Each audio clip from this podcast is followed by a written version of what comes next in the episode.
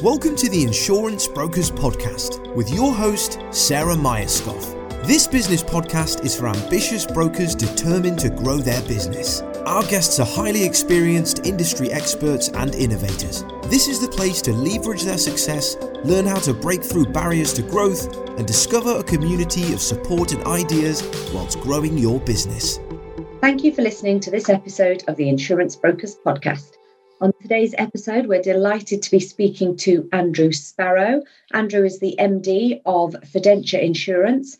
Andrew has a long and varied uh, history in the insurance industry, and today's podcast is primarily around the impact of COVID, Brexit, and the tech transformations ongoing in Lloyd's. Good afternoon, Andrew. Thank you very much for joining us on the Insurance Brokers podcast. It's great to have you here with David and I. Good to be here. Thanks for having me. So, um, we've sort of broadly covered in previous conversations some quite interesting topics that I think would be great to talk about here. And I would like really to start maybe with an overview of you, Fidentia, life as you know it now, how it's changed in COVID, and uh, generally your thoughts on that. Okay, fine. So, Fidentia um, was a business that uh, I set up with my business uh, partner back in the summer of 2013. Um, we'd previously been working in the Lloyd's market for um, another Lloyd's broker, but we decided to make the break on our own, along with some uh, colleagues that worked uh, there as well predominantly um, we had a book of uh, UK and European business, which we were fortunate enough to bring over with us when we set the new business up and have developed that in the seven years, the first seven years of Fidentia, seven and a half years now, actually. So uh, we're Lloyd's brokers. Um, we have cover holder status at Lloyd's as well. And then latterly uh, in 2019 and 2020, we successfully set up and had authorised a subsidiary company, a subsidiary broker in Ireland for our European business, uh, which probably around today accounts for around 15 to 20% of our revenue. So that was an important part of the book, and therefore we needed to be Brexit ready. So that was that was a good achievement, and um, we were pleased to get that underway for the first of January. Yeah, I can imagine. Yeah, I was just going to ask before we go into Brexit, what sort of driven your growth in that seven and a half years, Andrew? I mean, it's a great base to bring a book, but where, how do you start from there to, to build a business? Good question. I mean, I think we were lucky enough to have uh, a, plenty of relationships that existed already that we were able to maintain. So that was that was obviously a good start to the book. But predominantly, you know, it's been um, we've identified a few niche areas. Um, of business that we we've branched into. One example of that is um, wine. We we insure a lot of uh, wine for people who collect and store and use it as an investment, together with wine traders, uh, and that that kind of uh, uh instigated from uh, a long-standing client of ours who was a bonded warehouse uh, keeper and ended up sort of we, we did a deal with them and they introduced us to various of their clients. So was, that's a sort of an example of a niche area that we try to develop, and that's grown quite well in the last three or four years. Other than that, um, I think our growth has been broadly organic um, through the, the classic word of mouth, referrals, recommendations. Uh, we have got a few people that have joined us um, with books of business that they had, where you know they felt the time was right to move on. Uh, we have felt that there's been a, a, a kind of a move uh, in the London market in particular, with individuals kind of feeling a bit disaffected with a large broker environment and probably preferring to, you know, maybe try their luck in a in a smaller, medium-sized uh, London broker, Lloyd's broker. So we've benefited a bit from that, um, and then generally, as I say, just the organic stuff. I mean, that's probably the way most brokers grow in some ways. Do, do you do it? How can proactively or, or, you know you have relationships and things just happen or do you have you know do you consciously ask for a referral at every meeting and that kind of thing um, i think that's been something that we've been probably um, a little bit benign on i mean i think you know that's benign maybe not the right word but we've probably not been as proactive on on that you know, driving a strategy, if you like, for new mm. business as we could have done. And that's been something that we've grappled with in recent times. I mean, the last year, with obviously the pandemic, the pandemic and the disruption and the working from home, things have been much more focused about defending and retaining and keeping the renewal book going, uh, because new business opportunities have been stifled a little bit in that in that period. But generally, um, you know, we have we've tried to look at niche, as I say, niche opportunities and, and push those through. We've had some success. But I think generally, um, and this may be the case with many independent brokers, we've probably needed to have more of a clear cut strategy for that. And I think, you know, whilst we've grown well, we've certainly grown um, satisfactorily, we're looking at that as something we need to perhaps adopt a more structured and strategic approach to. Interesting you talk about niches because that's, you know, that is very much the word of the moment. I think a lot of people are beginning to realize that a, a complete generalist, it's difficult to position yourself with a USP and then you finish up selling on price and, and that, you know, ultimately yeah. isn't where you want to go. Yeah. So you you just followed existing relationships and existing expertise and sort of broadened out a niche from that rather than deciding, I don't know, we're going to go into wine and then finding the expertise as it were. Yeah. Yeah, I think I mean a lot of our a lot of these things have kind of you know we've kind of stumbled across. I suppose is probably the best way of putting it. You know, things have cropped up from time to time. Conversations have taken place with you know existing connections. We've tried um, uh, with some success, but again, some something we could look to develop.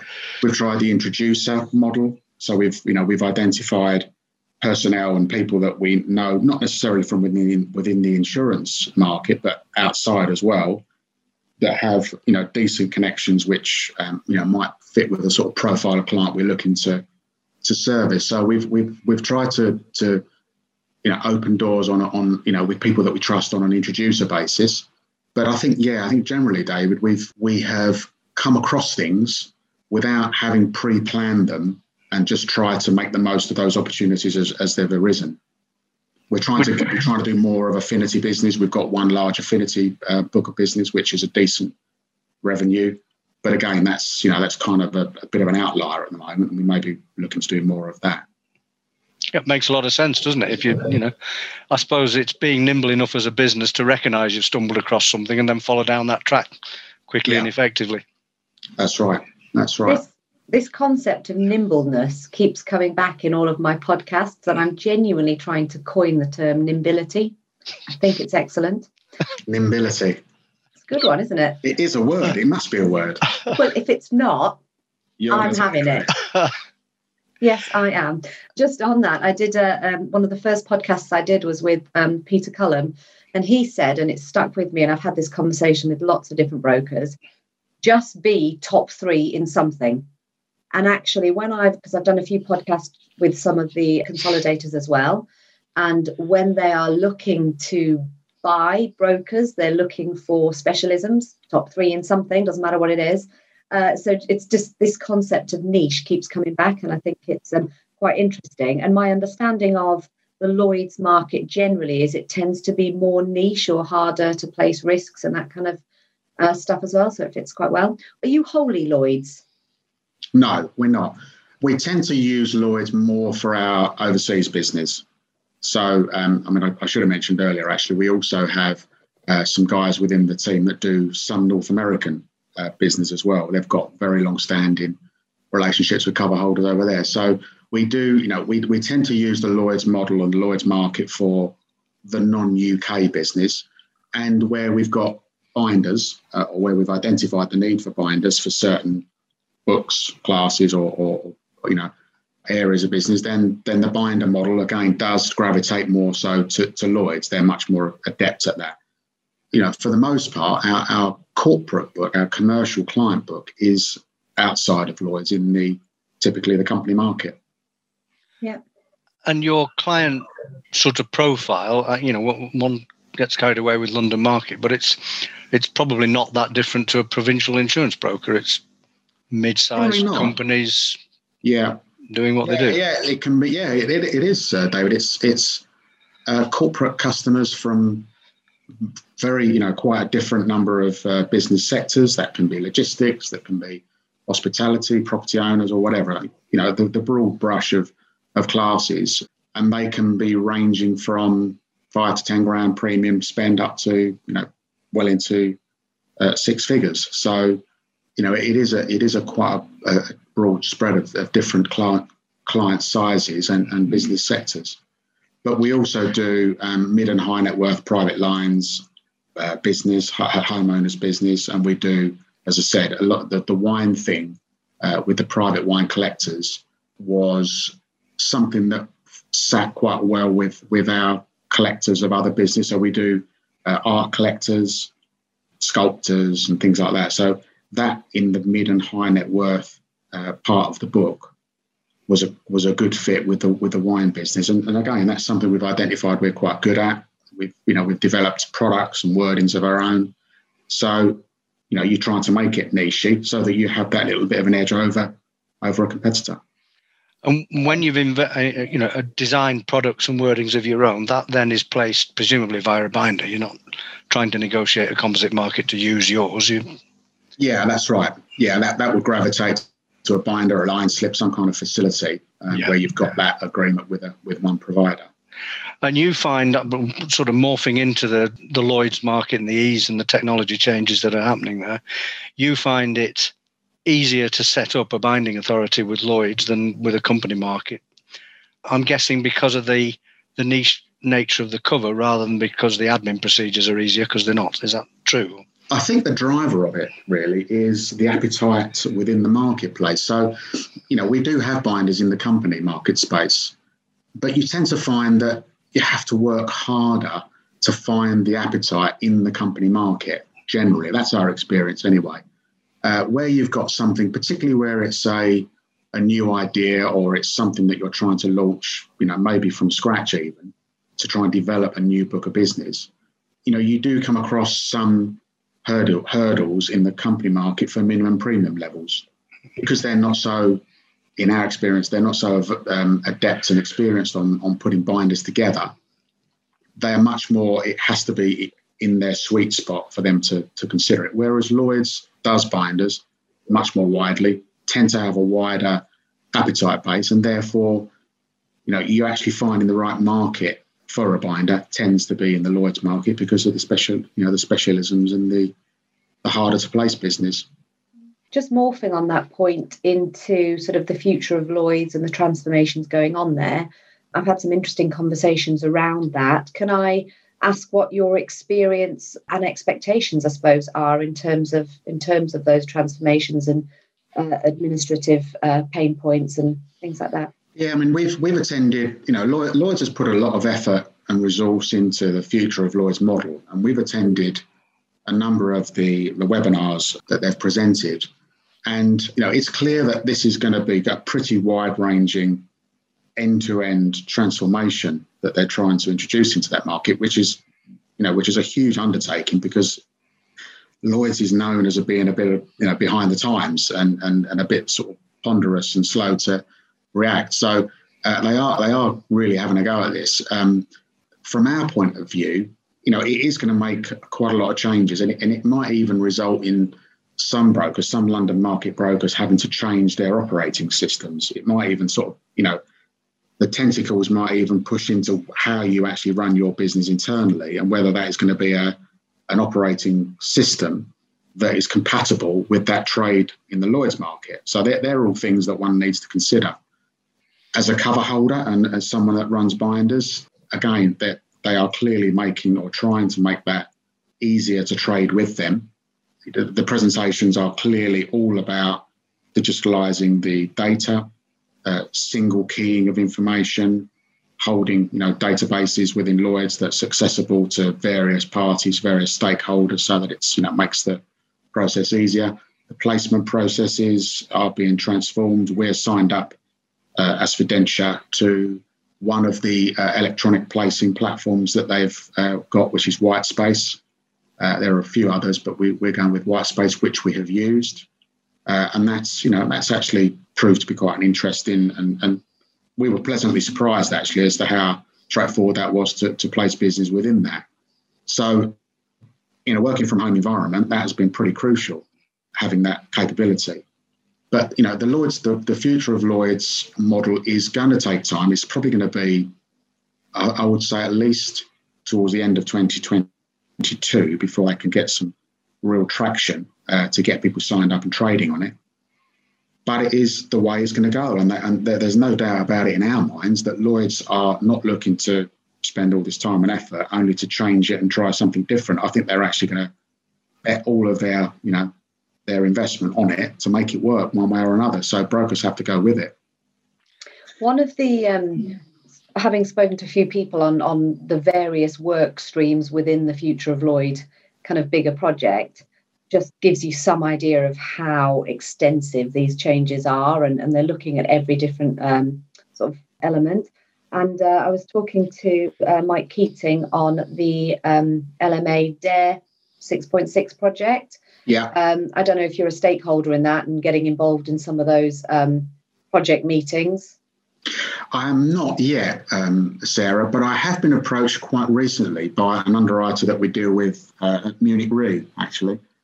And he's flagged it. And that's the first time I've actually come across this DARE project. So, not something I know a great deal about, um, but it has been flagged up by someone that we that you know is looking to get brokers to to buy in on it. Um, yeah, but I don't know a great deal about it as yet. Mm. Well, I'll, when we um, put this podcast live, I will have the link to that in it because we've obviously mentioned it, and I'll send it to you as well because it just is one of the workflows. But I think it, you know, it's looking again. I think the word that Mike used was they're looking at blue skies, but in a practical way. So, you know, how can we be drastic, but actually make it happen rather than get stuck in the conceptual uh, planning phase? So, I think it's really interesting. One of the things that you touched on earlier, which I'd be really interested to talk about, is Brexit and your planning of Brexit and, and what you guys at, at Fidentia have done. And you touched on it earlier. Can you give us a bit more of your thoughts on that and, and how this the, the Brexit plan is going to pan out for you guys? Yeah. So uh, as I said before, we've we've um, had a long history of um, placing typically property business, but other classes as well, uh, from Europe into Lloyd's. Um, that's been a that's been a key part of our book of business and has grown, you know, quite well. So we travel to Europe um, as regularly as, you, as we can to service it. And again, that business comes in typically directly from policyholders to us. We don't tend to get that from introducing brokers or, or, or retail brokers. Um, that's not to say we don't get any from retailers, but very, very small amount currently. So we obviously identified that Brexit was going to be something quite impactful on us, and we decided to try to do this on our own. Um, and I understand from uh, from feedback in the broking fraternity that you know we're actually probably in the minority of brokers of our size that have actually done it without any outside um, involvement, including brokers buying, you know, a, a European-based intermediary to, to, to, just solve that problem. So we set a company up from scratch. It's a wholly owned subsidiary. It's subsidiary. Uh, it's based in Ireland. Our finance director uh, spends some of his time in Ireland. Um, he lives in um, uh, in Killarney in the southwest, um, and comes to the UK part of the week, and had been doing that for some time beforehand. So it was the obvious place for us to try. Um, and he was did most of the heavy lifting on the Central Bank of Ireland application, which took a long, long time. Um, but we finally got there. We got the formal um, approval for Fidentia Ireland towards the end of 2019. Uh, with the withdrawal, the transition period then having been agreed for a further 12 months, that was kind of just left for, for a period of time. And then we ramped up the preparations in the autumn of 2020, ready for the 1st of January, in the expectation that there wasn't going to be any deal for financial services to carry on with their passporting. So um, that's now up and running, and we are using that and, and, trading through that with our European business. As far as plans are concerned, I mean, what we the plan is to bed down what we have at the moment, but we are actively considering talking to brokers that might be you know UK based brokers that may not have enough European business to justify the cost and time and effort to, to actually set something up, but that might want to have some kind of um, continuity for those clients they might have in the European Union, European um, areas or European Union. So it's something that we're looking to develop an offering for others as well. Once we once we bed down our own uh, book of business and, and look to you know look to grow that and get some value from it. Absolutely. From a from a practical point of view, you've presumably now done a couple of renewals uh, through it. How's that worked? Has there been any practical difficulties? I, I mean, I assume the work still happens in your office in London as it did before.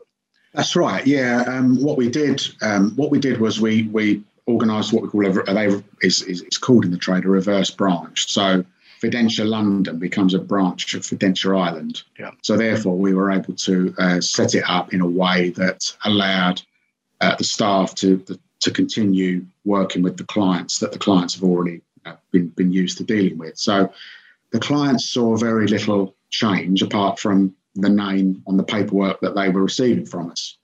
Uh, so we did it in a in a pretty sort of seamless, non-impactful way for the clients. Um, but obviously, you know, it's, it's resulted in um, second lots of databases. It's, it's a new company. It's a new set of banks and everything else that goes with with running a second business. But you know, we see that as a kind of a bit of pain at the outset, not least to defend what we've what we already have, but you know, as I said, to to look for opportunities to provide solutions to other people that might be looking for, mm-hmm. for something there. Are you happy for me to put Fidentia's details in the show notes for any brokers out there that are struggling with that problem now? Maybe just to have a conversation with you?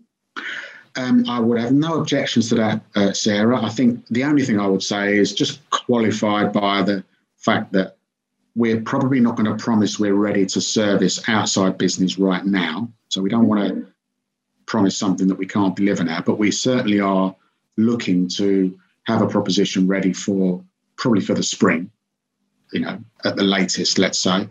And we can, um, you know, we'd be happy to to talk to to anyone who, who wants to, um, you know, to inquire on what we can do for them. You know, it could well be something that has a value to brokers. Um, as I said, it's a it's a decision as to the the upside and the downside, whether you're prepared you know whether you have enough business to justify it and if you don't what do you do with the business that you want to carry on servicing and we might be able to help there i think that's really interesting. So um, you know i'll make sure that we highlight that because if there are any people out there struggling maybe just to be able to have a conversation might be sort of mutually beneficial. So no that's incredible. Thank you. No worries. Uh, in terms of the world we are living in at the moment, and I don't dare mention the C word, and I obviously mean COVID. What do you think the impact of COVID has been? When you add it to the Brexit changes, to all of the transformations going in to Lloyd's? Tell me about how COVID's affected you, your trading, and and sort of wider market uh, trends. Yeah, um, it's, it's, a yeah, it's a great question. I mean, I think for us as a London broker, London-based broker, possibly more so than than regional based brokers, but certainly not you know exclusively so. We've always benefited from having that physical close proximity to the London market, to the Lloyd's market, and and having the availability of regular face-to-face meetings with underwriters, decision makers, uh, and and in the London market, you know, you are you tend to be able to uh, speak to decision makers in the head office, you know, of an AXA or an Aviva uh, pretty quickly. And the whole working from home transformation, you know, obviously took that all away from us. So we probably lost quite a lot in terms of the, you know, our ability to actually trade and negotiate as effectively as we thought we could before face to face. So that was a that was a huge transformation for us but that apart, I think I think as a business, and probably many many businesses like us, you know, maybe had a similar approach that we didn't really use the work from home model very much before March 2020. You know, there are 15 of us in the business, so it's not a huge business, and um, we'd introduced it in fits and starts, but only quite sporadically and quite infrequently because we always believed that the work the working in the office was the only way to work. And, and you know in, in the london market you were getting the best value out of it because you were there and you were seeing people and you were available all the time so there was probably a certain amount of naivety and maybe skepticism about the work from home thing but you know that's what happened we were all forced into it and we have been very surprised at how we've been able to make the change and still keep the lights on you know still keep the service levels pretty decent.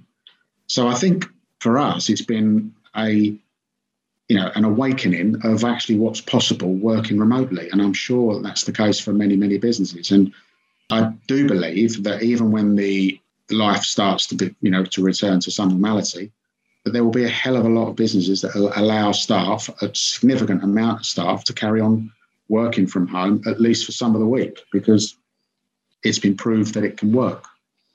What What are you guys going to do? We haven't actually made a decision yet, Sarah, but I, I suspect we're probably going to be bullied into letting people working from home regularly. So that's probably what's going to happen. And you know, if you'd have, if you'd have if we'd have had this conversation a year ago, I'd have been very, very skeptical that it actually can work. But you know, it, it does work. It has been shown to work, and people probably, if anything, work harder from home than they may even do in the office space. So I think we've all had a bit of a, an awakening and a, a learning piece there through through the last 10 months worth of experience. Do you think both Zoom and what we were talking about earlier, the trading platforms, are they going to change the room at Lloyd's? I mean, uh, is there any real need to go and sit in a queue anymore? Well, that's true. I mean, that's that's it's another good question, David. I think um, Lloyd's has they, they have made some changes to the to the underwriting room. I've only actually been into the Lloyd's building once since March last year.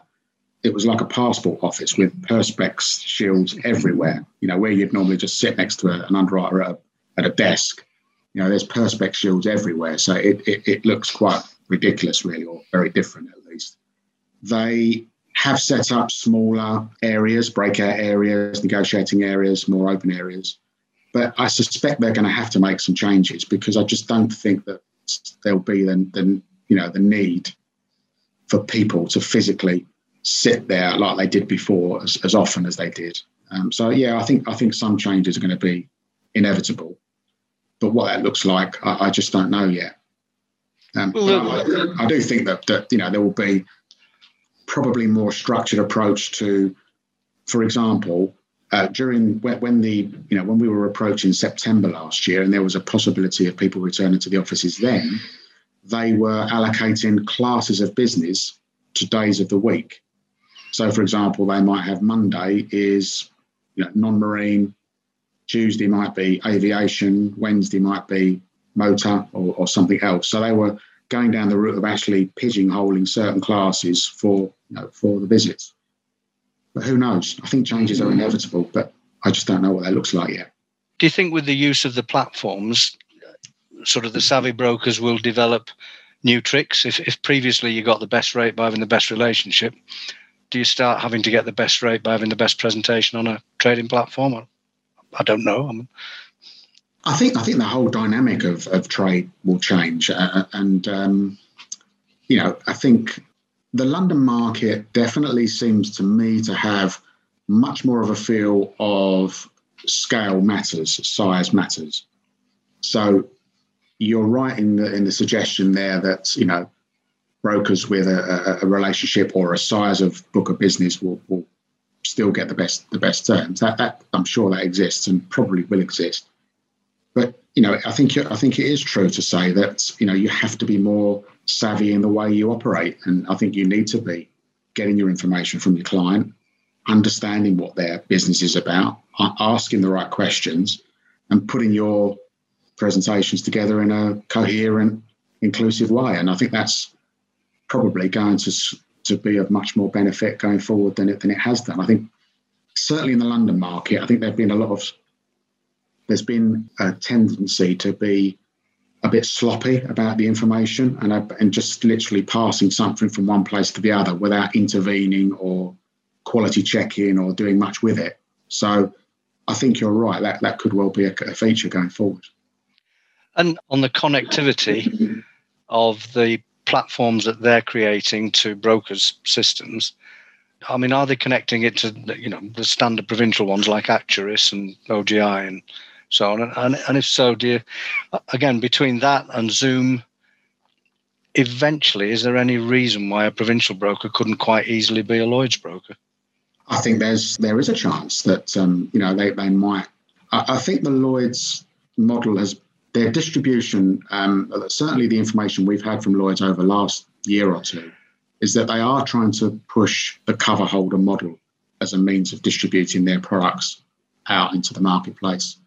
So um, I do believe that they are looking to make that easier. The, the, the digitalisation and transformation is part of that, and, and, it certainly will make it easier. But I think that um, I think I think the only the, the large barriers for a provincial broker is probably the learning piece of how to interact with all of the accounts and settlements and the paying of the premiums, the collecting of the claims, and setting your bank accounts up in a certain way. They're all quite specialist things that, that are quite different.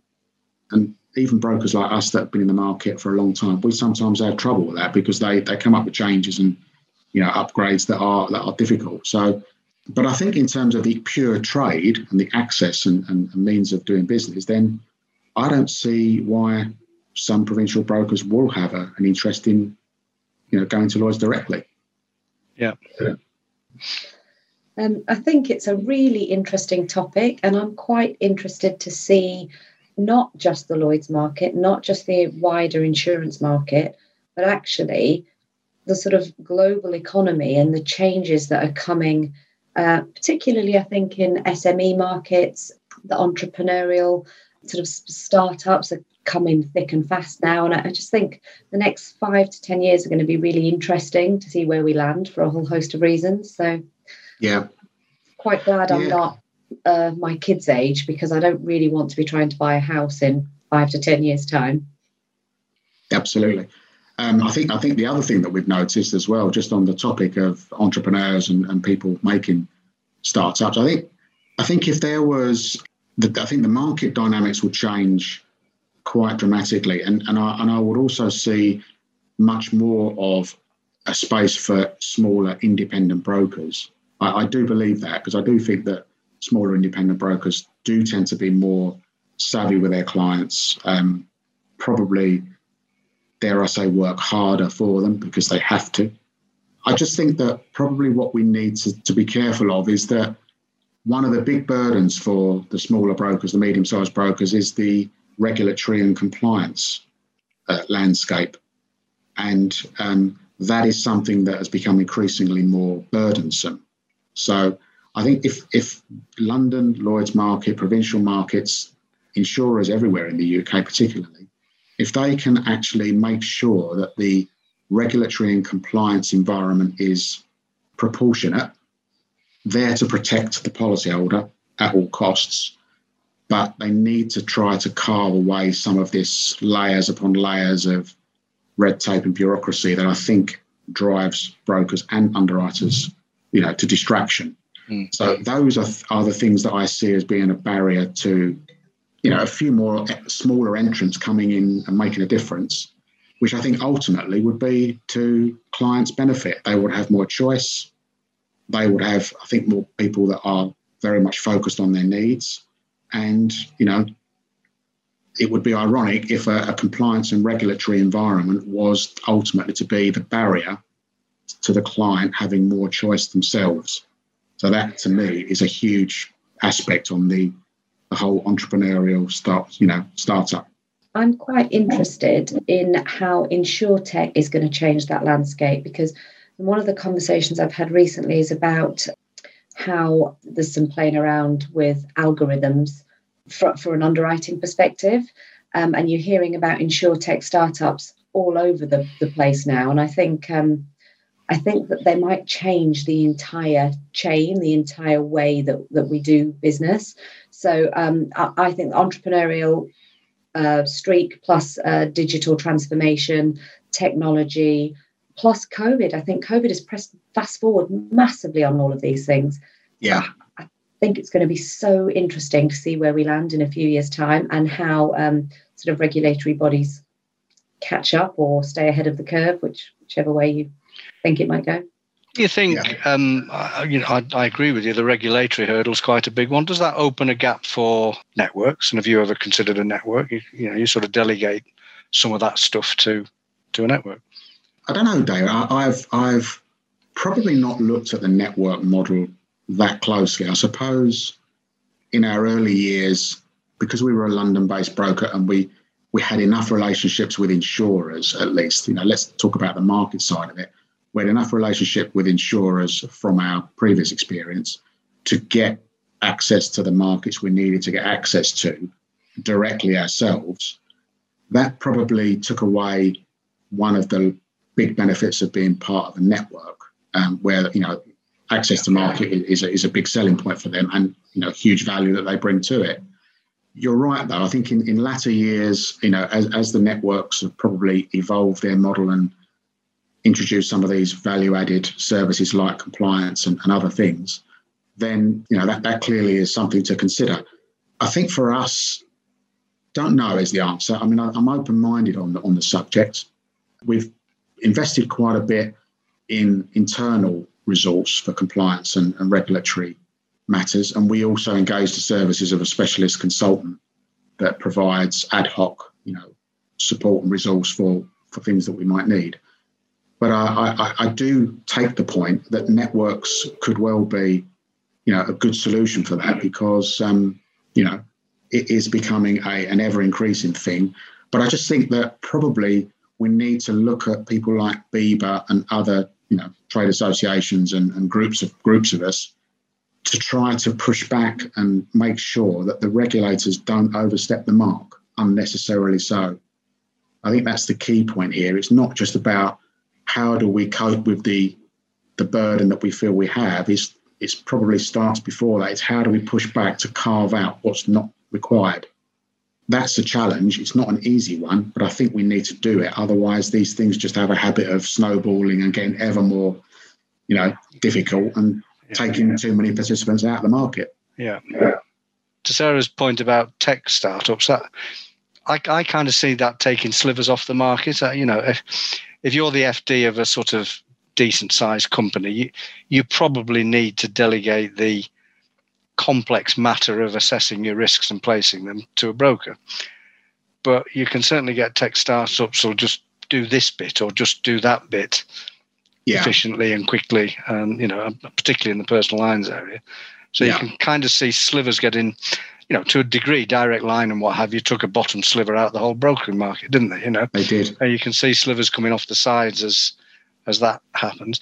I'm also interested in you. You, you mentioned you know fallout from the big brokers. So is that is that just people getting tired of the awfulness of working in a great big corporation where decisions are taken 15 layers above you and possibly in a different country or is it the kind of the consolidator thing when small broker now finds himself part of big broker and just doesn't like it or you know whether that's you know, I mean, doesn't doesn't need to be small broker, does it? Willis now finds itself part of, you know, whatever, and and you know that change throws people out. Uh, I suppose it's neither or both. I don't know. What what what do you find? Yeah, I, th- I think you know from from from where we sit in the London market, for example, I think there's probably quite a lot of activity, quite a lot of moving. You know, the London market does tend to be quite small in terms of the, the rumour mill and people talking and you know, exchanging opportunities and what have you. So I, I think fundamentally, uh, David, I think it's to do with people get slightly disaffected or disillusioned by not feeling as though they make a difference. You know that they're that they're part of something that's much much bigger. Therefore, their skills or their what they believe they bring to the table is not recognised enough. Yeah. And I just feel they probably lack opportunities within that larger organisation that they naturally tend to look elsewhere and would typically, I suppose, look to the smaller, medium-sized brokers where they're going to have, you know, they're going to be mm-hmm. in a smaller pond, therefore make more of a difference. And that we, we've experienced that, and we've we've had people join us directly as a result of that. So I think that that is certainly a, a factor. And I and I think as more of these large consolidations take place, you mentioned the Willis and Aon one. Yeah. You know, that is a huge business. Marsh with JLT, huge business. Yeah. It wouldn't be for me, but that's not to say that it's for everyone. But I, I can understand certainly why people would feel as though it's they're losing touch with, you know, what they want and what their opportunities should be. Mm. So I, I, think that will carry on for a while. Yeah, yeah. no, I think you're right. I think there's a you know a general sense of that in society generally, isn't it? Everything's getting so big, you you start to lose any yeah. feeling of control about anything. Absolutely, yeah. I think the whole landscape is going to be a really interesting one to watch. And um, actually, yeah. your thoughts on it uh, and this conversation I've really enjoyed. I think it's quite future thinking and uh, hopefully will be of, of, of, great interest to people listening. Uh, so I really, really thank you for your time. I um, think it's been great. Great. Thank you very yeah. much. It's been great to talk to you guys, actually.